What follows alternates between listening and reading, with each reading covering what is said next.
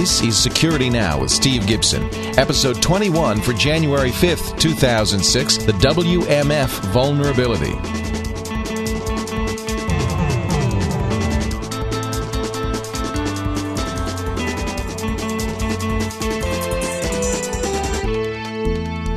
Via Skype today because we're going to do a little conference call. Steve Gibson joining us from Irvine. I'm in Northern California and soon to join us, Ilfak Guilfanov. We're talking about the Windows Metafile WMF vulnerability. Steve, why don't you recap the story so far? And I have to tell you, Leo, that with this new microphone, even Skype sounds pretty good. you sound really good. Hello. with your PR40. Yeah. Yep. All right. Thanks. Okay. so the, the the Windows Metafile vulnerability is something which was came to light due to its exploitation. The good news is that people didn't, you know, the people who figured this out did not go stealth with it. Although, on the other hand, of course, we don't know how long this might have been used secretly before it came to light of public attention. Well, that's but an important came, point because this we called this a zero-day vulnerability. In other words, the exploits emerged immediately.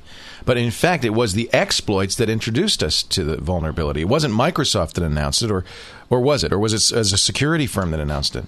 Who, who um, first discovered it? Was it was uh, SANS Institute or the timing was so close? I don't know. Although certainly Microsoft did have a notice up on, I believe it was on the 27th, on Tuesday the 27th. They put up a notice saying that they realized there was a problem. It was in active exploitation, and they then set about fixing it. So we really don't know how long the exploits have been going on, frankly. No, I mean, in fact, you know, there have been people, sort of the conspiracy theorist people, who who wonder, you know, that the NSA or CIA or you know shadowy, uh, shadowy government bodies might not have access to our machines with you know knowledge or not of unknown and still undisclosed vulnerabilities. So this is you know, like a backdoor, not an intentional backdoor, but it's very it gives you that functionality. It's essentially a backdoor into Windows that Microsoft didn't mean to put in there, but is has been there as far well, as as long as we can tell.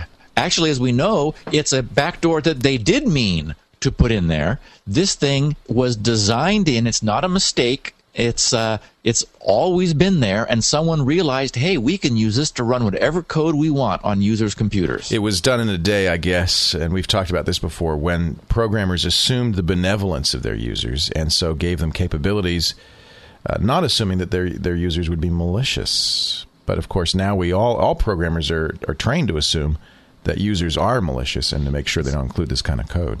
It's a whole different mindset today. When the vulnerability was discovered on Tuesday, Microsoft offered a kind of a rude fix for it, which was essentially to unregister a DLL. Turns out that wasn't a very good fix.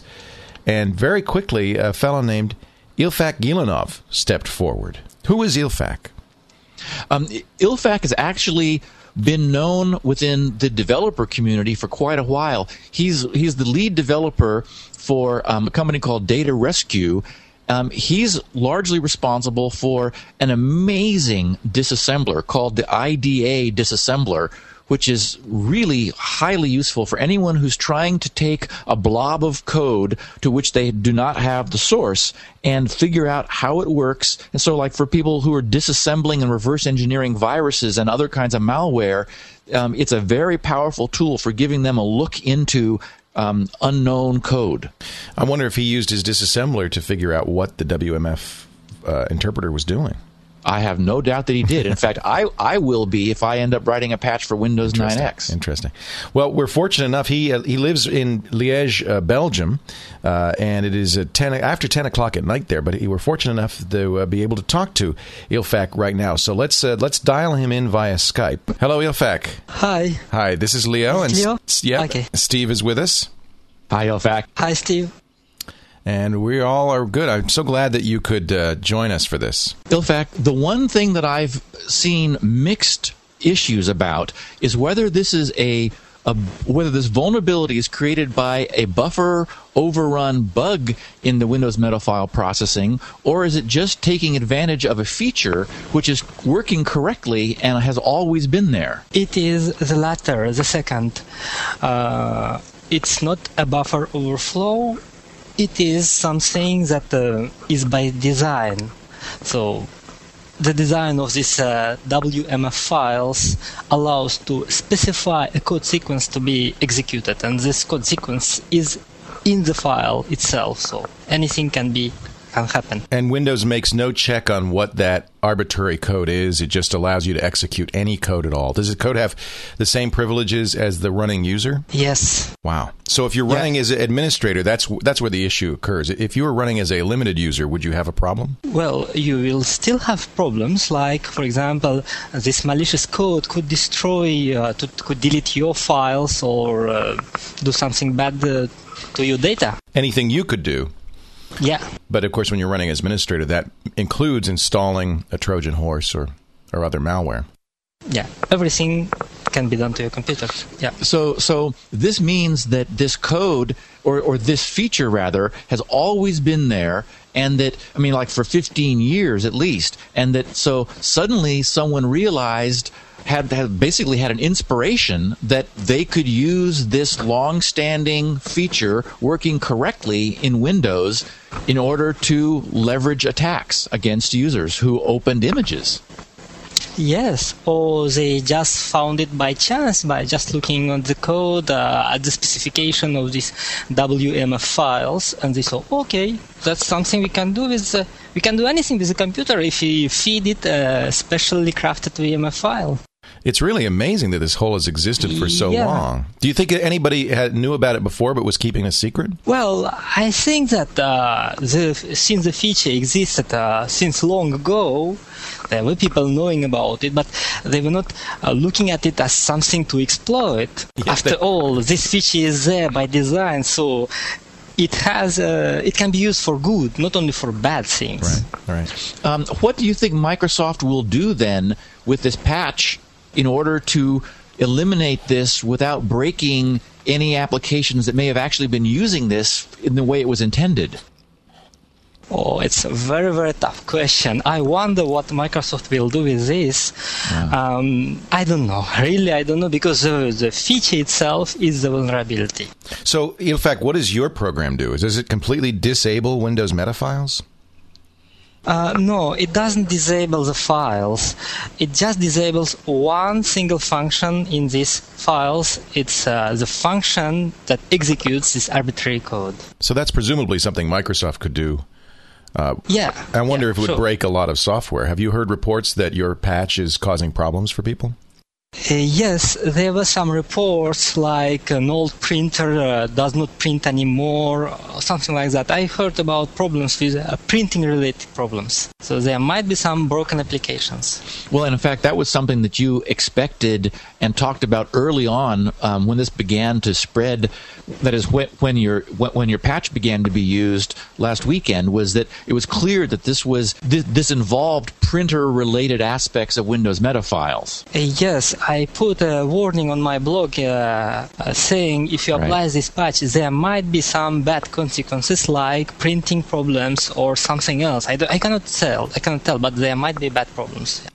In fact, you fixed the problem for Windows 2000 and Windows XP, but as I understand it, the problem also exists for Windows 95, 98, and ME. Is that true? Oh, there was a mm, uh, there were different opinions about this, and I still don't know for sure if these systems are vulnerable or not. They use completely different code.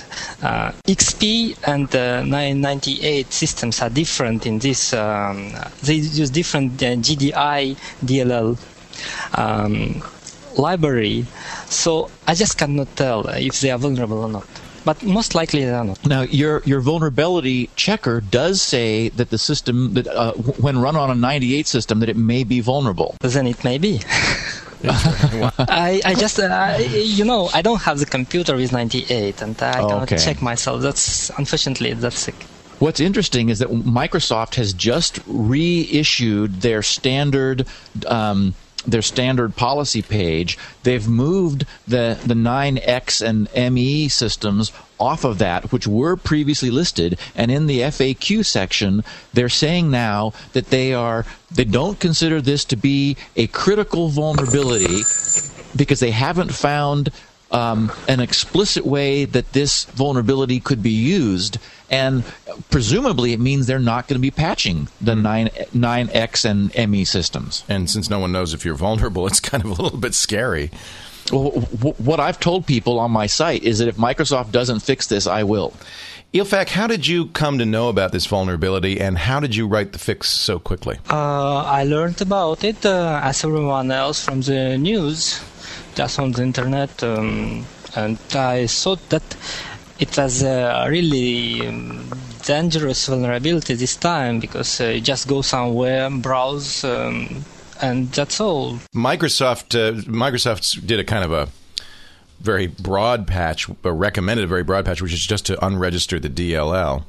Did you feel that that was inadequate and, and decide to do something better? Well, uh, since the problem uh, itself is not in the this uh, unregistered DLL, uh, I felt that it might not be enough in all cases. That's why I developed my patch. Well, and you were, of course, completely correct. The the Shell Image Viewer DLL, which is the one that Microsoft was recommending be unregistered, it was a sort of a quick workaround that Microsoft felt comfortable recommending early on. But it was e- even then well known that there were other ways you could get Windows to parse a file that turned out to be a Windows meta file, even if it didn't have a WMF extension. You would because Microsoft's looking inside the header of the file and it was you know clearly not a good recommendation, although it may have been all Microsoft could do at the time. Right. In fact, how many people downloaded that file from your uh, site before Hexblog uh, was shut down? That's a different, que- difficult question because my site went down and I could not even check my logs. oh my! so you don't know? No, I don't know exactly. Steve, you've downloaded, you've you've you've had at least two hundred thousand uh, visits to the page. Yes. Yes, we have. Actually, no. Now we've crossed a quarter million. Um, the oh. the the, uh, sh- the our episode number twenty show notes um, crossed a quarter million viewings um, earlier today. It's at uh, 252,711. So, I mean, this has clearly been. I mean, I've been seeing more site traffic myself at GRC than you know than than I've seen in a long time. Yeah. And interestingly, Tuesday was was even busier than Monday, and Wednesday was busier than Tuesday. Today it's quieting down and slowing down a little bit, but it's really, I mean, as the word spread, the the the, the need for this has been, you know, really um, widespread. In fact, did you expect that what has happened was going to happen? That there would just be this incredible demand for what you wrote, just basically well, for yourself, right? No, I didn't expect anything like that. Uh, I just um, looked at this uh, as a as a techni- technical problem. I wanted to solve it, uh, like to protect my computer and uh, to present it to others. And it's up to them if they want to use it, they use it. If they don't, don't want to use it, uh, again, it's their choice. I respect it, but it turned out to be much bigger than I thought. Well, in this point, PC Magazine, eWeek, uh, Steve Gibson, and many others have recommended the Ilfak patch. As far as I know, it's the only effective patch out there. You you are updating it. It looks like you have updated it. You're now at version 1.4. Uh, Tell me about the updates. Do they change the functionality of the patch? Uh, no, they don't change anything in the patch itself. Uh, so if the very first version of patch worked for you, there's no need to install or reinstall anything. It works pretty well and is uh, the same protection as in the first version. The first version or the last version, they give you the same protection. The only difference is that the first versions were not compatible with all systems and uh, each new release but adding the support for a new uh, version of the operating system like uh, Windows 2000 uh, or uh, SP2 or something like that. That's the only difference between the well, releases.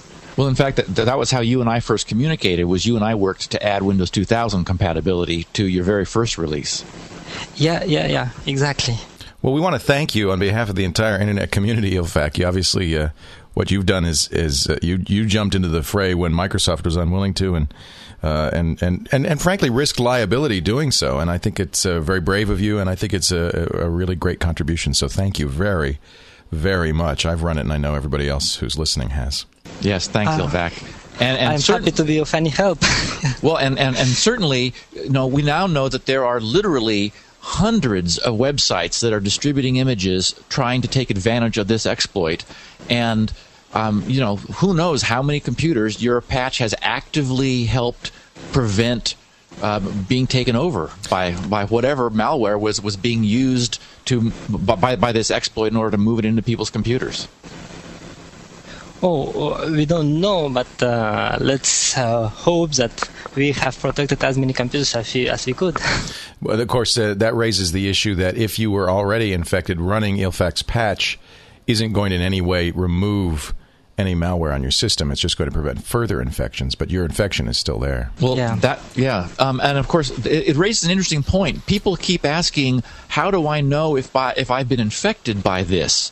And they misunderstand what what the what the this is the the the exploit is sort of like creates an, an open door that allows anything else to be carried into your computer. So it's not so much that you're being infected by this exploit as much as you know it's being used to install Lord only knows what into your machine.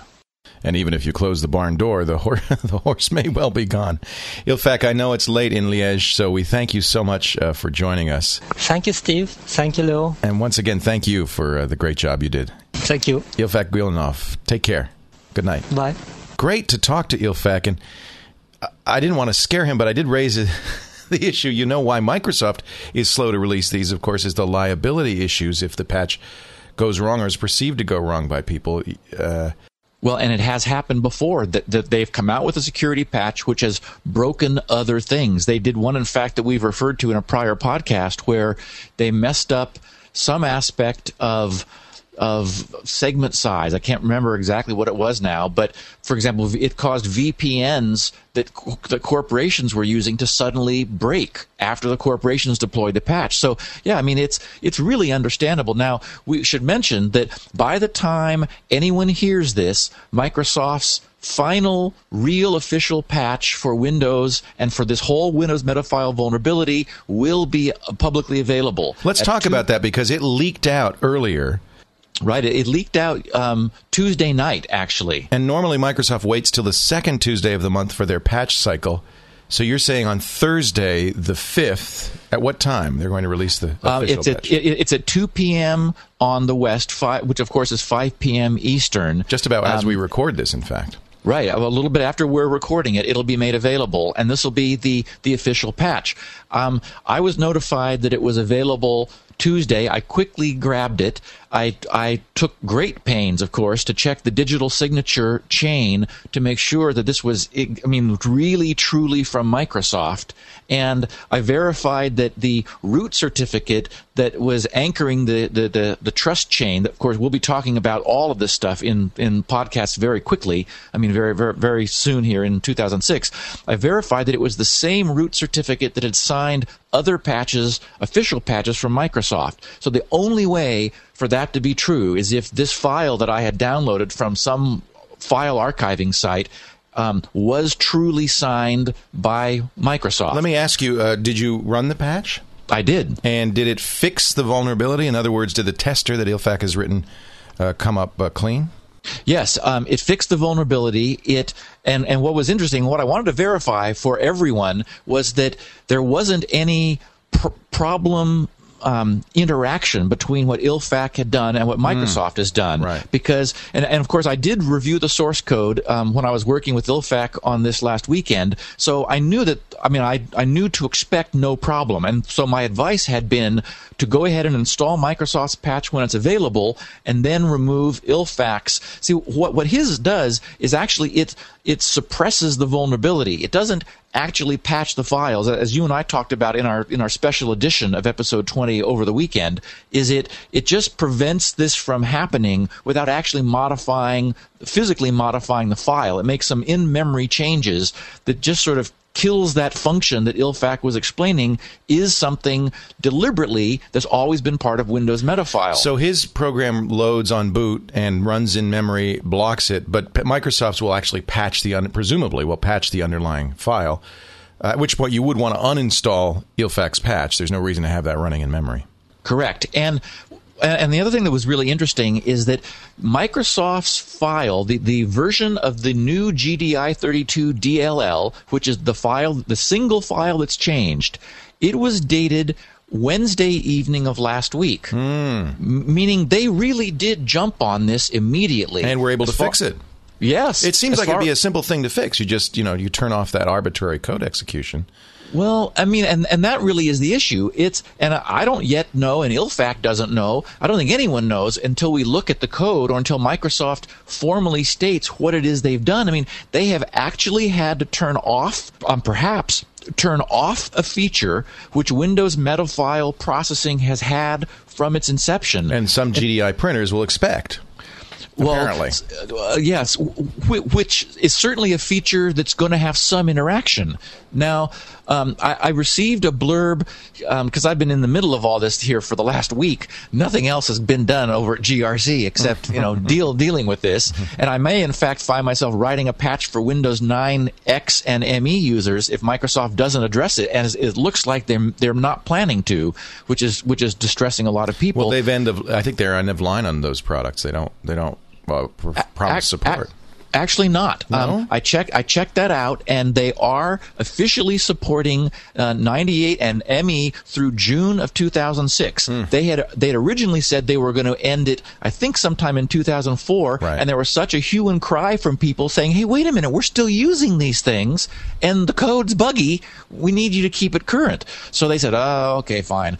And but so arguably, they really should patch Windows 98, but apparently they have no plans to. well, we'll see. I mean, they may Anyway, do it today. They may um, do it later. I heard a quote from someone. Um, who, uh, actually, it was a it was a press person who forwarded to me something from Microsoft's website. It was a I think a PR person that he was speaking with, saying that as a consequence of this, they're going to be re-examining other things like this. And he said, you know, what do you make of this, Steve? And and so, you know, decoding it from you know PR speak, it sounded like exactly what Ilfak has said, and and now this all sort of makes sense. It's they may have looked in the past at at opportunities for buffer overruns, but this was not a buffer overrun. This was written in the days when nobody was thinking about security. It made No one was- sense. it made sense to write a feature that if the file format is corrupted or fails, you have a you're allowed a fallback um, uh, uh, routine. And it Well, sounds and- like and- if they did it in this, they may have done it in many, many other situations. Well, and and what's really interesting is that the image itself, or that is to say, the the Windows metafile itself contains the code which you can cause it to execute. So it was like, I mean, it was literally like by design, an image file would contain executable code. Well, I, I guess uh, I'm I'm just guessing, reading tea leaves, that the idea was you'd have you would put some sort of fallback routine if the GDI calls weren't. I would imagine it, an issue was if the GDI calls weren't supported. Maybe there were various versions of GDI, and if a printer didn't support the calls necessary to render the image, then you could have a fallback routine in the image, something like that. Yeah. And I bet you that uh, that's that's a technique that Microsoft has used widely, which means hackers are going to be looking for other areas to exploit, and there may be many. Well, certainly with our current understanding of security, no one in their right mind would create a file format which contain, you know, executable code. literally where you could put binary code in. Now, you know, there are, you know, people are having all kinds of problems with scripting, and I know that, you know, PD, we, we've seen PDF files have had problems, and, and PDFs are, you know, executable postscript style code. So, you know, these kinds of powerful technologies, you know, with the power comes security concerns. One wonders if Adobe uh, used a technique like that in the PDF uh, file format to, for a failback uh, routine. Well, it, it couldn't have been binary executable because, of course, PDFs have always been cross platform. They've been able to run. They're interpreted text, basically. right? Exactly. Yeah, yeah. Whereas in, in the case of a Windows Metafile, this was, you know, Intel binary code Right. where something just said, oh, start running here. Right. And Lord knows, Wow. It's been an amazing week. Well, Steve, I'm glad that we were uh, able to cover this. Uh, I know it wasn't uh, on our schedule. We were going to talk about other issues, but we'll come back next week. What will we talk about next week? Uh, next week, we're going to talk about, we're going to lay some foundation for basic internet technology. Um, you know, how, what are packets? What is routing? Um, what is the IP address space? Um, we'll we'll talk about IPv6 and what it means. Sort of lay some foundations for a number of different things we want to be able to talk about in the future. Um, so sort of like you know nail down some terminology. Once again, barring any any nasty exploits of any kind, because of course we always cover those uh, first. That's what this show is all about.